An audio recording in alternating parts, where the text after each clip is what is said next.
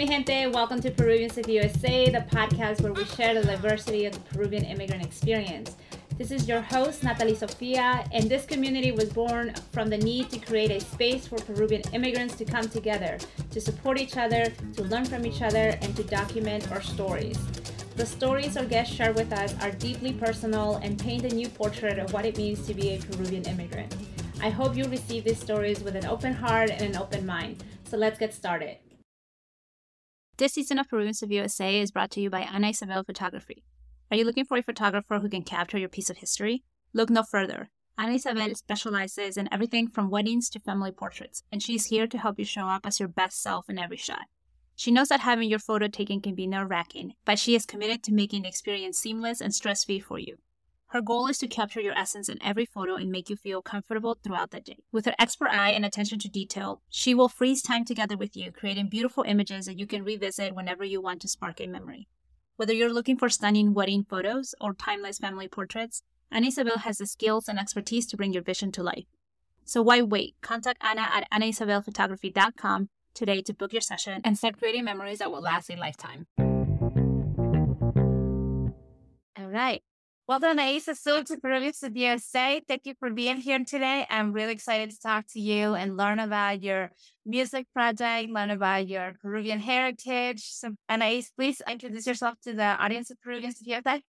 Yes, thank you, Natalie. Um, hi, my name is Anais. I use they, them pronouns, and I am a music teacher and a composer and singer songwriter producer. Yeah, that's basically it. And um, I guess a fun fact about myself everything I am currently wearing is secondhand. So I, I'm really into thrifting and uh, hand me downs and friends giving friends clothing, clothing swaps. Except for actually the earrings. You, I mean, obviously listeners can't see it, but I have these really cute earrings. This um, Chilean American artist Luna Sangre made. Um, they're custom made with little llamitas and some nice. Nice.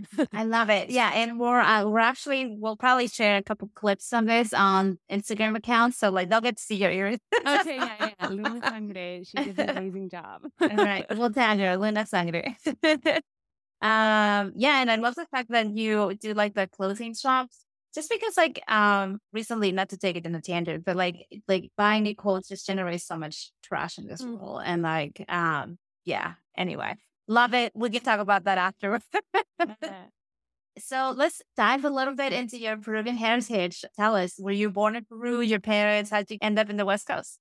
Yeah, so it's a it's a pretty wild story. Yeah, I was born in Lima, Peru, and that's where my parents met, and that's where we were living until I think I I don't even know that I was even a year old. I was some months old, and um, the story goes, legend says that my dad got a letter in the mail and it was a letter saying that he had won the visa lottery and it had like a visa lottery number on it and he was like this has to be spam like this is this is just not right. And then i don't know something around a week later my mom gets another letter and with her name and a different lottery number and it says that she won the visa lottery. And so then at this point she's like okay this would not like if this was a scam, it would have to be like a really good scam because it's like they have the different lottery numbers. It's all, you know, pretty customized. And so they started calling family members and friends and just like asking around like what happened? What is going on, you know? Um and then they call my paternal grandfather and he just starts cracking up and he says, "For the past like couple years, I've been putting everybody's everybody in our family's like names in the visa lottery to see if anything would land. Because at the time, my grandfather was living in Miami. Um, okay. He he was a visual artist and he was just based in the U.S. at the time, um, even though he is Peruvian as well. And yeah, so he just cracked up and he's like, "Yeah, no, you actually like won the visa lottery." Um, and it was wild because they both had separate numbers. My parents weren't married at the time, and so uh-huh it was like yeah it was just super like destined one of those yeah. kinds of things that then you start believing in you know the universe higher powers destiny all of that. That's one of those moments that allows you to do that. And so you know my parents took a took it really seriously and said you know this is for anais. I mean i was like a tiny tiny baby at the time. Um so yeah then you know they ended up getting married to make sure that if they gave the visa to only one of them, that it was still the family could stay together Right. and um, come to the U.S. And so by the time I was four years old, we actually ended up establishing ourselves here in California. And so I grew up in the in the Bay Area, in Northern California. Yeah. Okay. Wow. That's like uh that's very fortunate. Like two members of the family at once. Yeah. Uh you say it was your grandfather, right? He was like Yeah, answering everybody's name. Yeah, Luis Arias Vera. What a what a guy. I call him my abueloco. Ah, bueno. My abuelindo and my abueloco. Ah, both. depende, depende de cómo Yes, depende del día. Yeah, rest in peace. Yeah, he's, he's yeah, great memories. Wow. And you said he was a visual artist, so like art is in your runs in your family. seems. Yeah, both of my parents are visual artists, video artists, and poets. So they're Wow. they do they do really they cover all the bases of art except for music. Neither of them dedicated themselves to music. So I guess I filled in the blanks kind of Yeah. subconsciously. But they're both really deep music appreciators and I was really lucky because it never felt like an issue that I like wanted to pursue the arts, you know. Right. Like I remember for a second I thought maybe I should be a lawyer and my dad was like, I don't know about that, you know, like so it was pretty funny. It was kind of an opposite. It's the opposite reaction that most of us get from our parents. I my so I'm not autistic. It was unfortunately not value in my family. It was more like I took um clarinet, like one week of clarinet lessons, and then my mom was like, "No, we're gonna put you in math lessons." so it took me away from music. So unfortunately, not something that you know I grew up with, and it's something that I do kind of regret. I mean, it's not my fault. I didn't, you know, Mhm. I didn't read myself, but like I kind of regret that I didn't grow up with because I see the people that did grow up with music and it's it's a way that you express what you feel and it's a way that you connect with others and it's a way that you it's a gift that you give to others and you know the impact you have on them. And so um yeah, I'm always jealous of musical people because I'm not. Aw, well, you know, I always say I'm uh, since I'm a music teacher too. You know, I always say it's never too late to learn. I Sure. genuinely think I've I've had experiences with adult students that you know I know a lot of people are like, oh, it's best when you're a kid because you learn so fast, but it's amazing how quickly you learn when you really want to learn too. yeah. And so, yeah. like, ad- I've seen adults like get things like really quick just because they're so invested in it. So, right. you know, Yeah. if you ever want to learn, you know, Yeah, the yeah. instruments, the music, the music is not going away. Hopefully, anytime soon. That's true. That's true. That's a good. That's a good point. Maybe I'll take. Maybe that'll be another project for me in 2023. Just start learning music. All right. So let's talk about your latest music project. Um, Vulnerable or Vulnerable. Um, Tell us Yeah. about it. Yeah. Yeah, well, actually, like you just said it, I feel like a lot of people have been telling me like, "Oh, your EP vulnerable," and in my head it's vulnerable. In my head, it's always in Spanish. But I also specifically chose that title because it is um it is the same it means the same thing in English and in Spanish and it's spelled the same way. And so I actually have a running list of words on like my notes app of like all the words that are written the same and mean the same in Spanish and English for like future projects. And Oh, so I love that. Yeah, we we'll we'll see. I'll I'll try to pull it up in a second. But um yeah, so this one's vulnerable and I mean the reason for that is specifically because it is a bilingual five song EP. So there's some songs that are like mostly in Spanish with like a couple words in English and then there's some there's a song that's like fully in Spanish and then one that's like mostly in English with like a section in Spanish, you know? It's just like es parte de quien soy, you know? And I love that this is a bilingual uh Spanglish podcast. So Yeah. um, Yeah. yeah, that's a little bit about like the name and stuff, at least. Yeah. Yeah. So what? Um. When did you start writing? What was the first song you wrote, and like what inspired that song? Yeah, yeah, yeah, yeah. The first song of these that I wrote, I believe, is Something Radical. And that one, um, I actually I wrote it on this device I have called Vocal Looper and people if people have seen my like Instagram and stuff, like it's I I have some videos of me looping stuff. Um but yeah, it's I wrote it initially. I was I was on a walk and who inspired it really was my friend. She was going through a really a really difficult relationship and uh it just she made me think of like you know she's trying so hard to break free from these patterns of like wanting to fall back into things that she knows aren't good for her. I mean, this was many years ago and like luckily she's in a really great place now. um but at the time what what inspired that song was this feeling of like in order to like make radical change we have to love ourselves um and so we have to make decisions out of love and compassion and that radical change can be something like getting yourself out of a toxic relationship or it can be like addressing your internalized racism internalized white supremacy it could be like anything or it could be like okay in order for me to like get out of the habit of throwing laundry all over my floor and then getting confused at like what what my clean and dirty laundry are, then I have to do something radical. I gotta like get organizing systems, you know, whatever it is. Like right. it just requires a lot of love and compassion. I feel like, you know, um, it's easy to fall into shame about like, oh, I'm like still in this relationship, or oh, I can't like manage to keep my room clean, or like, oh, I still like have my like subconscious bias or whatever it is. And right. so if we have love to ourselves, um, like we actually are much more capable of making progress. So yeah. that's kind of what inspired that first song. That's a long description for no, no, song. yeah. I guess it, it just also reminds me that like we cannot hate ourselves to like be better. Like you can't hate yourself to be better, right? So, and that's something I learned um, a couple years ago too, when I was going through like you know weight loss is a big conversation here in this country and this mm-hmm. culture, and so I remember thinking. I got to a point where it was like, I'm not gonna hate myself thin. Like it's just like never gonna happen. And then um because it's just it doesn't create good feelings. You start, you know, you you start judging yourself start being so judgmental. And then you're not taking that step. And then once you really start appreciating who you are, you start making those radical changes, like you mentioned, right? Like you see how valuable your life and you are. And then, and like, that's what I love about that message of that song, because you're like, do it gently, do it with love for yourself, you know. Mm-hmm. So that's awesome. Um, and so this you said this song was written a while ago. What? Yeah, I guess I wrote it before the pandemic hit. I wrote it. I mean, it, I think it was like January 2020 potentially is okay. when I wrote it. Yeah. So right before, I think yeah. all of the songs.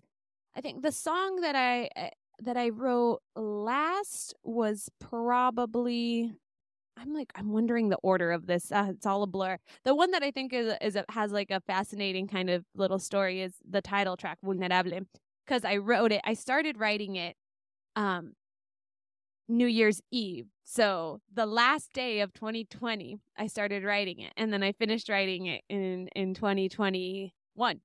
Yeah. So it was just it was cool. I I wrote like a little piano, the piano melody. I had this little toy red piano um that I got like from Craigslist. Like really, really cool, like a, a children's uh toy. And I that's where I wrote the song and I actually already had in in a journal entry at the time like I was I was really I mean I've been I'm like very pro go to talk therapy. I love going to talk therapy and I've been going for like 10 years now and um I had some journal entry about like how to tell myself that I'm enough. And it was like the song lyrics came from just a, gen- journal entry that I kind of just like put on top of this little piano melody I came up with on this toy. So there's something like kind of childlike nostalgia yeah. about it in like the way that I wrote it and also just like in general I think the intention of any and all the music that I make is just like honestly to to move forward my own healing yeah. and then sharing it in the hopes that it might help other people move through their own healing as well. Yeah. Um, so for um, members of our audience who have not heard your music, how would you describe your music and how does um, being Peruvian influence, how did all your identities influence uh, music, right? Because we're not just Peruvians. I mean, that's a big part of who we mm-hmm. are, but we also live in the US. We also have all other experiences that we bring into like everything we do. So mm-hmm share share with us that. Yeah, that's a great question. You know, I actually I wrote a song about wanting to put all of my identities together. It's um it's an earlier single. It's called Mi piel. And um yeah, it's about this like okay, how how does being a teacher, being a queer person, being um non-binary, being an immigrant, being Peruvian, growing up in California, like all of these things, how do all of these things add to who I am? And I think one thing in terms of like the part of my that became part of my identity and like especially musical identity and musical influence is actually salsa. And um, when I was in undergrad in Boston, I was in a salsa band and it really changed my life. It was the first time I was studying classical music at the time, so writing for orchestra and and you know, kind of this um I, I, I always said I, I went I didn't go to conservatory but I went to like preservatory of like preserving this like western classical like white history of music and then trying to like advance that art form forward somehow and I had my qualms with it and so to to like find something so liberating of like being with salsa was amazing because it was a music of the diaspora, right? Like the Nuyorican music, right? And so that the idea that this is a music that kind of brings together all Latinos, like Afro Latinos, white Latinos, and Latinos in Latin America and Latinos in the US. It was like the ultimate music of just like of Latinidad for me at, yeah. at the time when I found it. And still for me, it's like so, so, so important. And I also grew up dancing it. So it was amazing to like uh, get to a place where I was making that music. And so I, I really got into studying like Afro Latin rhythms, especially like Afro Cuban music and Afro Colombian music. And I think that like the percussion, the percussive aspects of Afro Latin music have definitely influenced what is otherwise, I feel like, a very kind of ethereal classical taste that I tend to have with a more experimental, maybe like white western experimental edge usually but i think that that percussion is so influential to me as part of my latin american roots and uh, my identity as a latinx person in the us yeah i love that you have that um that duality i guess of like the classical with my salsa i think that's awesome what um what was your biggest takeaway from being in that salsa group honestly I, it was that i could sing in spanish I I had never like sung in Spanish with a band. Like yeah. I'd sung some things in Spanish. I always loved singing and honestly even where I was I was studying classical music as a composer, which means I never took center stage as a performer. I was writing music behind the scenes and wrote it for other people to come on stage and do it for me. And so it was the takeaway was that like I could be an entertainer and a performer and that I could do it in Spanish. And that was amazing for me. Yeah. Um, one thing um, with salsa, and I don't know if you sort of, when you were going through, uh, when you were in the salsa group um, and, and, and singing, um, the phrases we use to express our emotions seem a lot more intense. and yeah. then, go ahead. No, just that it, definitely intense and i think there's a lot of very highly political salsa too which yeah. i love it it's like you know, thinking about La Rebelión and talk like uh, by um oh wow, Joe Arroyo, right? Arroyo. Yeah, Joe Arroyo. Yeah. yeah. And so that like it's literally a song about slavery. slavery. everybody just dancing your heart out.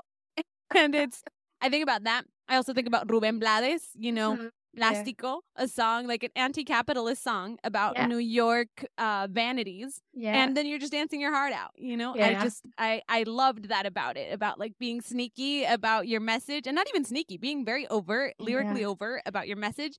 But it's just so danceable that like yeah, let's like dance and change the world, you know? Yeah. And Gran Varón. Oh my gosh, so many songs with Gran Varón too. Like, have you heard that one? I haven't. I haven't. Yeah. I got to add it to my list. Yeah. Yeah. I'll definitely send it to you. And Gran Varón, it's basically a father who um, finds out his son, like, he's all proud that he has a son, like, very machista type of mentality. And I think his son uh, basically uh, chooses to uh, identify as a woman and that the whole song is about that. oh, wow. Where have I been? Okay. That, yeah. And wow. it's, it's not Gran Varón. And so, and like people are dancing and, and, you know, it, it tells a story. It's, it tells the story. It does not have a happy ending, but like, yeah, definitely listen it, listen to it. It's very impressive. And so, yeah. So before we started recording, I was sharing with you a little bit that I was listening to Vulnerable and like some of the emotions I had so I'll share first the emotions I had, and maybe then you can share with us sort of what you want people who listen to it kind of take away, or how to how you want them to make them feel, or what message you want them to get from from you know vulnerable as a whole.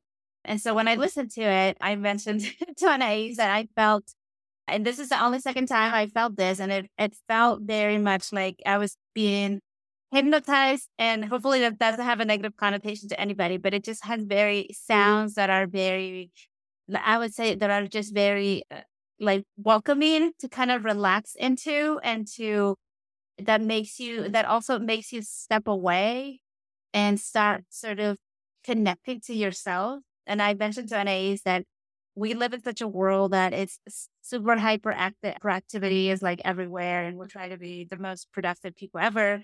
And so this song allowed me to sort of slow down a bit. And I usually listen to songs that are kind of like energizing in a different way, more like energizing in a productive way, like get the sun, get the sun, get the sun. Mm-hmm. And this was energizing in a more soothing way, in a more like be present way. And yeah, it's the second time I felt this. I don't remember the first time that I listened to that I, I felt, but it was such a vivid feeling. yeah. So I just wanted to share that with you. no, thank you so much. Thank you for sharing that. And I feel like just the music nerd that I am, I'm like, I think I know what made it feel hypnotizing. Like it, there's a lot of there's a lot of vocal looping. Like I said, it's like a practice I have, and so I think things in general that are hypnotizing are repetitive, right? Or like things that can like kind of relax you into something, right? Like um like even like a mantra, something you say to yourself again and again. It's like something that an, an idea that you can relax into. Um, so I feel like first of all, I feel honored to listen to your experience. I feel like I don't get to hear everybody's experience with my music. And so it's a real privilege to be able to hear that. And also, yeah, I think the looping can can bring can bring about those sensations. I know sometimes when I'm performing the songs by myself, like this the the the EP has like drums and percussion too. Um, and like a synthesizer adding in but when I do it by myself, just my voice and just recording live layers of my own voice on top of each other, I really I can get lost in doing it too. And I feel like I, I like my best performances of, for example, I'm thinking about Space to Cry, which is the first one. Like the best performances I have of that song are where like I totally lose track of time, place, and anything and everything. Yeah. So we talked about something radical, vulnerable, space to cry. Is you said there were five songs. What are the other two? Right, right, right. So there is yeah, so something radical is the last one. Yeah, we're kind of hopping around. Yeah. Yeah. So Space to Cry, first one, Vulnerable, second one. And then the third one, I believe, is Lo que quiero. And yeah, that one's a tiny song. It's like it's it's the shortest song I've ever written. It's a minute and 21 seconds. So if anyone's like, oh my God, hearing a whole EP like so long, it's literally under 13 minutes. You can do it. I believe in you. like shorter than your commute, probably. Um, yeah. So in DC, in DC it is.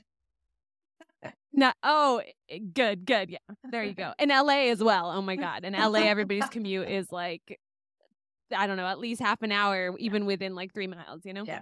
so yeah. So Lo que quiero was kind of um an experiment for me, to be honest. I was getting into more producing my own music on the computer. You know, at that point, it was like peak quarantine just by myself, like in my room, just on the computer. And I was like, okay, let me try out some things. And I was in grad school at that point, and I was listening. I, I heard a song in class that was by the late Sophie, who's an incredible trans kind of hyper pop artist, um, or who was. I mean, she still is out in the world. We have her music, it lives on forever. But Sophie wrote this song called Face Shopping. And she has these uh these words that she changes the order of the words. I let, let me see if I can pull up the the lyrics. Okay, here we go. Okay, so um in Sophie's face shopping, it starts with my face is the front of shop. My face is the real shop front. My shop is the face I front. I'm real when I shop my face. and so it's like these words, she still is using the same words, but she's just changing the order of the words. And I'm like, oh, I wonder if I could do this in Spanish. Okay.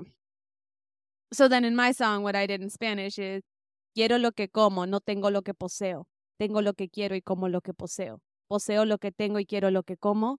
Como lo que quiero y no poseo lo que tengo. So and and so just flip flipping them around and so I, it was an experiment trying that and um yeah that was basically it it was an experiment but also kind of um you know if, if the first song is about um just wanting to find space for myself And then the second song is about feeling enough. The third song, Lo que quiero, is about like letting go of of ownership and attachment of things Yeah. and just like leaning into like I'm I'm living and I get to be someone who desires things in life and like, you know, it, the the the beauty of just existing and letting go a little bit more.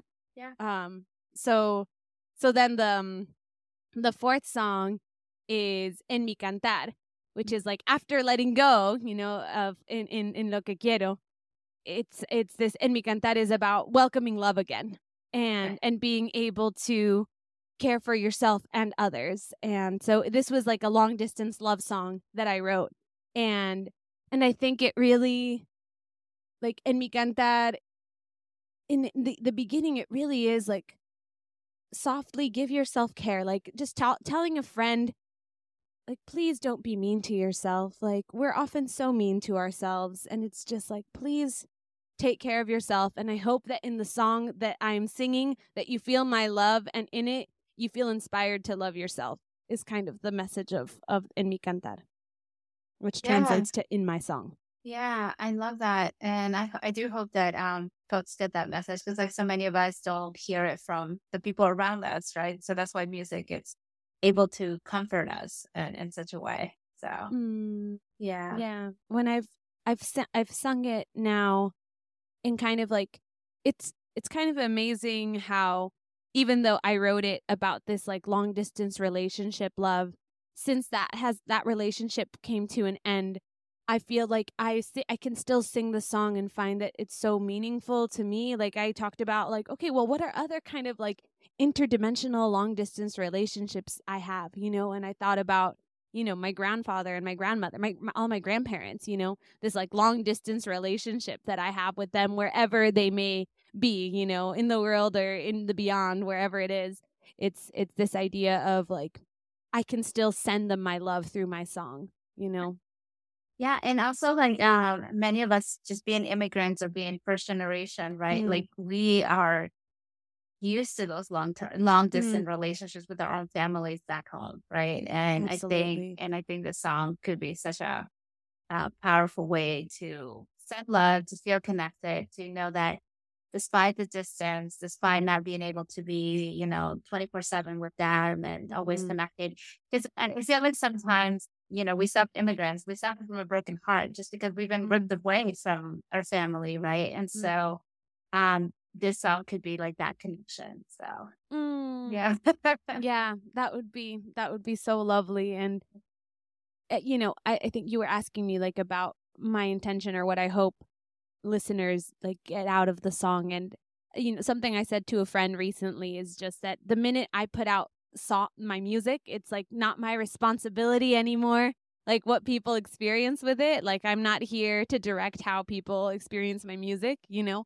Like i said before like my intention is to move through my own you know hardships or difficult emotions or new emotions or whatever whatever it is whether that's like love or pain or love in pain or you know existentialism those are some of the topics you know or you know identity whatever it is um as i like that that's my music is to move through that and I, I again i just hope to share it um with the intention of it resonating with someone you know? I, I feel like it's something i became I think the reason I started even recording music is I remember I was 20 and I went to my first open mic. I had written this song about anxiety and I shared it to a friend before I even dared to go to an open mic. And she was like, Oh my God, the song is amazing. You have to do it at the open mic. And I'm like, "Ah, I don't know.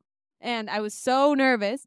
Um, but I did it. And so many people came up to me afterwards being like, Oh my God, that's exactly what I needed to hear. Like, that's, I also experience anxiety or like, I also live through this and that. And and so that that's when I kind of woke up like, oh, actually being vulnerable, sharing my experience and my my life journey can be beneficial to others. And so like why not share it? Why not be vulnerable? Like I'm to make this art anyway because it's like a byproduct of my existence. Like I live therefore I write songs is kind of my my existence and so I just kind of choose to share it. yeah, yeah. And and that's also like um you know, it ties nicely to like the mission of this podcast. Like there's um the Peruvian diaspora, there's individuals out there who have been who have gone through things, who have learned certain things, And um, why not share it with our community, right? So like mm-hmm. others don't have to start from scratch. Others don't have to start from zero. And so, uh, and like my my purpose is really to show future generations, like, hey, um, you know, the Peruvian diaspora is doing some cool things. We've done. We've gone through some you know journeys that maybe you can take lessons from you don't have to start from scratch you know and there's there's many of us out there and like feel free to reach out like you know so like i want to connect all of us but um yes, and i think in a way you're doing that with your music too so. Mm. do yeah. you have a favorite song? A out favorite... of the five out of the five that from vulnerable. I think vulnerable is my favorite. I i think it's i spent I spent so long on it. I mean, this I, I did not do it all by myself. I did it with my bestest friend ever, um, Gracie, and uh, so they they are like my my co-producer um, in crime, if you will, and um we spent so long like we were learning how to mix and like recording engineer as we were creating this album together initially i did it all like in my room and then we went to the studio and i luckily had the resources. It was very DIY project. Like most of it we recorded in my bedroom together and then some of it we recorded in the studio at Cal Arts cuz I was a student. I was a grad student at Cal Arts and so we got to record there and I was learning how to mix. I had lessons cuz that was part of my my masters and so as I was learning, I was implementing, I was teaching to Gracie and then they were implementing what I taught them. It was this like really special process and with Vulnerable though, like she actually Gracie went to this piano studio to record the piano herself. So she's actually playing the piano herself um, at this studio where there's also this instrument called the celesta, which is this instrument that's actually used in the movie The Little Mermaid. Um, and so she played on the same celesta that was used to record for The Little Mermaid in Los Angeles.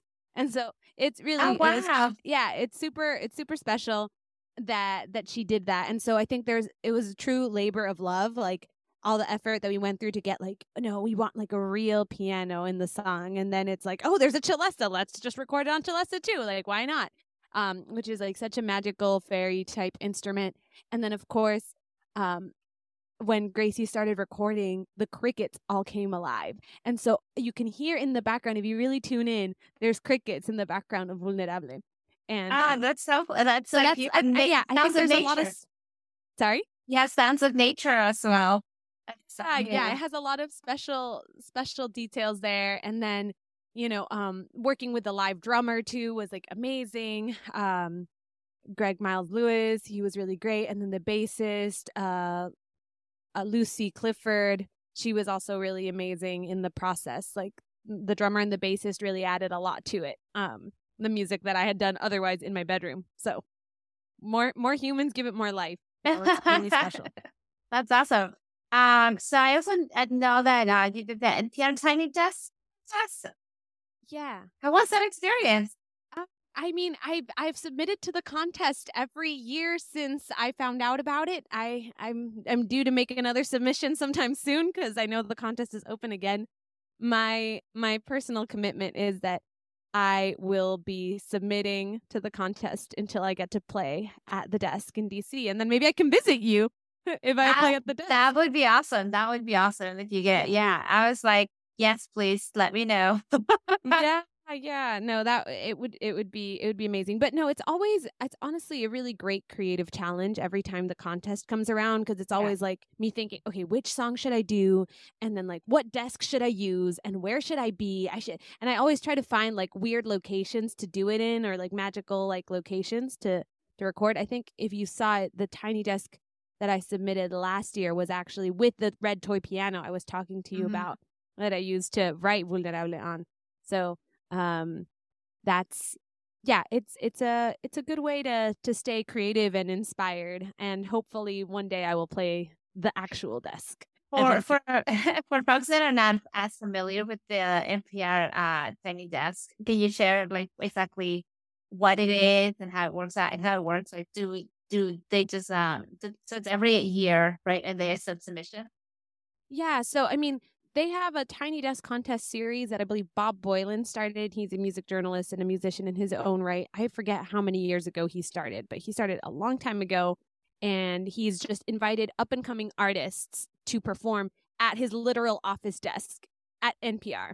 And so what started as just kind of like a fun, silly project became actually a kind of like breeding ground for emerging artists to gain more visibility. Like, you know, I mean, to the point that also established artists have then the, the the desk has gained such reputation that now established artists have played there when they're already established. Like Billie Eilish has performed there, Taylor Swift has performed there. You know, um, the so now I think it's like a, a co-curated experience. Like people, all different music journalists and NPR invite artists. However, every year what has become tradition is every year they do an open call to any and all independent unsigned artists living in the US to submit a song, a live performance of a song, of an original song of their own to get the opportunity like to enter basically into um the opportunity of getting to play at the desk and to go on tour as well. So I think yeah, there's been some amazing Tiny Desk winners that have then gone on to um sorry, Tiny Desk contest winners that have then gone on to win Grammys. Fantastic Negrito. He was oh. he was someone who played the Tiny Desk and then I think within a year won a Grammy. Wow. So really it, it, it really is a is, is a really special opportunity for independent artists to yeah. get the word out. And they're also really good at highlighting artists even if they don't win. They write like articles about it and so I got an article written about myself once because I was the first person to submit a Tiny Desk contest entry. I was the first entry of the year. Oh, um, nice. In 2020. So that nice. was that was a fun little thing that happened. Nice. Is it um do uh does the public get to vote or is it completely like um like internal? It's internal. There's a okay. panel of judges. Like we do know who the judges are okay. and um but yeah, it's it's totally internal. But what's really cool, there's some cities that I believe do their own votings too, just like tiny de- best tiny desk of like the state. Yeah, know? yeah, yeah. I think Massachusetts did that for a while. Okay. So uh, okay, yeah, because I know that Peruvians, if there's one thing we do is vote. Like that's how we get. Yes, yes, yes, well, actually, Susana. Speaking of Peruvian, Susana Baca has been on the Tiny Desk. Uh huh. Yeah, I saw that. Yeah, he was yeah. on the Tiny Desk. But I remember, like, uh, you know, with Peruvians voting, like, who was the best country at the World Cup, who has the best whatever, and like everybody just like. Let's no Peruvians. we are really proud. I definitely. I think every time I have a concert, I'm always like, yes, so my name is Anais Azul. I use they, them pronouns, and I'm Peruvian. And like that, that's it. Then then we, we continue with the show. Yeah, that's a key piece you want everybody to know. yeah. And I feel like it's it's hard. Like right now, I feel like in my music, it's hard to pinpoint like what is specifically Peruvian about yeah. my music. However, it's like me. Yeah, exactly. It's me. I'm the Peruvian part of my music. And I think yeah. that's also something that I think is just good to talk about, especially I'm, I don't know why this comes to mind, but like in language classes, and we teach like oh Peruvian music or Mexican music, and then we teach like folkloric music, but and, and, and which is so important. Folkloric music is key, and also there are still Mexican people and Peruvian people and people of various ethnicities continuing to make music in the present day, and so it's important to also like acknowledge that. Yeah, yeah. I mean, like to your point, there's a variety of music. Um, in Peru, and it's not just yeah. folkloric; it's just all over the place, right? Like it. Yeah. So. And even the folkloric music in Peru is so vast. I mean, Afro Peruvian music, Andean music, it's just like it's infinite. And right now I'm on this beautiful, beautiful journey um, learning the charango. And oh, it's wow. it's like one of the most like sacred music learning experiences I've ever undergone. I've been learning for I started learning in July of 2022 mm-hmm. and it's just like oh my god, the way that it's brought me closer to my roots has been amazing. And so I'm actually I don't know, maybe by the time this episode is out, my new song will be out. I wrote like an experimental, like a kind of ambient charango piece um where I'm also um singing in Quechua which wow. I'm learning right now as well. Wow. It's this whole part of part of a whole like diaspora coming coming back to my roots kind of journey yeah. that's happening right now. So Anais, where do you want your music to take you? Like what are future plans that you have envisioned? Let's speak it into the universe so they come uh, Thank you, Natalie. Yes, I'm all about manifesting. I have a little board here.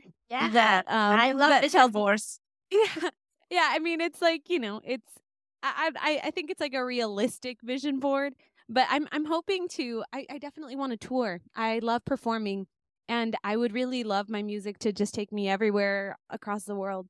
To be to be really honest, I'm I'm hoping, fingers crossed, that I can perform in Bombay this year and in Japan as well. I'm I'm hoping that this is possible. I'm speaking it into the universe Yes. as you as you Yes. said Yeah. And just to tour the U.S. a little bit more, get to tour more of California. Um, now that show, live shows are back, I I really had gained a momentum right before the pandemic, and I had two tours lined up, and then it all went away. And in some ways, I'm I'm really, you know, it, it is what it is. You know, it was it was really tragic, and I also got to produce this really uh, important body of work, Vulnerable, um, that now is is something I have as a testament of that time period. And um yeah i think right now it's it's been a slow process because then i got into grad school and things happen and life happens all the time. And and now i want to really take this ep and and share it with the world uh performing more. So um yeah i hope that this music takes me all over the world truly. Yeah. And I hope that for you too. I do hope that it takes you all over the world, brings you here to DC for the Tiny Desk Math Center. Um, so if um if our audience wants to support you, they want to listen to Vulnerable, they want to connect with you, how can they do that? Yeah, well, I'm pretty active on Instagram as far as like keeping up with new releases and things. I'm also pretty active on Spotify. I I like make playlists there with everything, but my music is available on all streaming platforms. So Amazon Music, iTunes or Apple Music, um ev- everywhere. YouTube, it, it's it's all over the place. So um easy to find. As far as I know, there's no other musicians named Anaís Azul. So I think that you'll be able to find it there. Yeah, I mean the best the best way to support is listen and share it with your friends if it resonates with you. Yeah. Yeah. And as we wrap up, what is that one message you want our members of our audience to take away from our conversation? Hmm. That vulnerability inspires empathy. And so please allow yourself to do that and to have love and grace with yourself. Thank you, Nice. That was really beautiful. I really appreciate your time and, you know, let's stay connected and I will be happy to support you in Please, any way I can. Thank you so much for holding space and for bringing us uh, Peruvian diasporans together on the internet. It's been my pleasure. It's been fun for sure. Okay, so Anaís, una de las preguntas que me olvidé, ahora voy a, voy a hablar español. ok, perfecto. Está todo bien. Ajá, que me olvidé de preguntarte eran acerca de los videos. Yo vi el video de Healing y me encantó.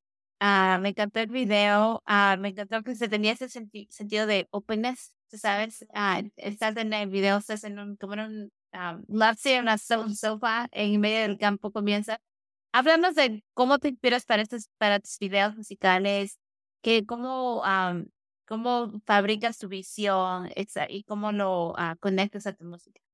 Mm, sí, bueno, eh, eh, la visión eh, tengo dos videos ah, en, en línea ahorita, ese de Healing y Analysis Paralysis, y esos dos los hice con un, un colaborador eh, increíble en Boston que se llama Guadalupe Campos, que es directore de, de videos y bueno, ya luego hizo videos musicales para otros amigues también que están increíbles. Am, pero sí, o sea, a- veces me vienen visiones así muy, muy, muy específicas y me encantan los muebles, entonces me gusta usar los muebles. En, en Healing es esta silla rosada, que era como muy importante para mí y sentí que era un símbolo interesante para representar lo que es la comodidad y también como el comfort zone y cómo es salir de tu comfort zone, pero llevarte tu comfort zone contigo, ¿no? Porque estoy con, con la silla en el tren, la silla en el bosque, la silla en diferentes lugares. am, y así igual como el colchón que, que está, que está en Analysis Paralysis. Era como es- esta pregunta de qué, cuál es la comodidad, cuál es la incomodidad, que creo que es. e- Era más un tema en esa etapa de, de música mía, que ahora creo que no es algo que exploro tanto. sin embargo, es algo que sí es, es relevante y creo que en ese entonces era bien importante porque aún era, es, estaba como que llegando a mi identidad como persona no binaria Y, y, parte de eso, de la comunidad y la incomodidad, era parte de mi exploración con mi identidad propia, que es algo con lo cual me siento más cómoda ahora, entonces no es algo que estoy exactamente explorando de esa misma forma, pero sí, era algo, a mí me encanta la idea de la simbología y las metáforas con las imágenes y amo los videos musicales en general. Y pues no he tenido la oportunidad de hacer uno nuevo, pero estoy esperando, ahorita estoy colaborando con alguien, así no, no voy a no voy a decir para ver que no hay expectativas, pero claro, claro. se vienen cositas. y uh, bueno, tal vez no, no te iba a preguntar de, de, todas las canciones. ¿Nos puedes decir cuál canción o no quieres comentar todavía cuál canción sería el video? Uy, o TBD, uy, Pero si es del EP, de, del EP se vienen cositas. Del EP, se vienen ah, cositas. Ahí, ahí lo dejo. Sí, porque ahí tienes un montón de canciones, muy, muy buenas canciones y me, me, gustaría ver el video, o sea, qué visión tienes para, para la música, especialmente. Sí, Me encanta que ahorita he estado, he estado hablando de ideas para varias de las canciones con diferentes artistas, directores y, y me encanta que ahorita estoy cambiando, estoy como más soltándome de, de, digamos, la dirección artística y decir, ok, ¿cuál es tu visión? Ya, hazlo, hazlo, ¿no? Que es, es otra, es completamente diferente a los otros videos que hay ahí, que son como 50% mi cabeza, 50% la cabeza de, de Guadalupe, ¿no? sí. Uh, bueno, entonces manténnos uh, al tanto de ya cuando salga tu video Ahí musical, en redes está, ¿eh? arroba Anaís Azul, Anaís Azul. Ahí, ahí, ahí se van a ver, se, se, van a ver cuando, cuando salgan. Cuando salgan videos. Sí, sí, sí. Awesome, awesome. Bueno, Muchas gracias de nuevo, Anaís. Gracias por compartir cómo tú piensas acerca de los videos musicales y que te gusta. Y espero que no solamente uh, vulnerable tenga sus videos, no solamente una canción, pero todos. sí, yo, yo, quiero, yo quiero que todos. O sea, eso es algo más. Quiero que mi música, toda mi música siempre tenga videos. Sí, eso es algo que deseo mucho. Me encanta lo, lo, lo audiovisual. Y bueno, mientras tanto, se pueden ir a YouTube y en YouTube están los videos musicales completos. Check them out. yes, thank you. Are you a small business looking to expand your digital footprint? Are you a small business looking to reach more of the Peruvian diaspora in the United States? Consider sponsoring an episode of Peruvians of USA. Peruvians of USA has launched its first sponsorship program.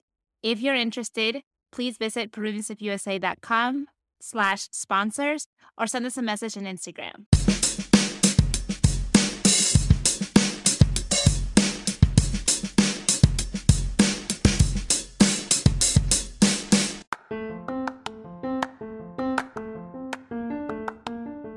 Just wanted to take a break here to share that Peruvians of USA now has an online store. Help us spread the message that el mejor amigo de un peruano es otro peruano by visiting our online store. We also have feminine versions that said la mejor amiga de una peruana es otra peruana or gender neutral versions. This could be the perfect gift for a Peruvian in your life. Visit the link on the episode notes or link in bio. All right, back to the episode.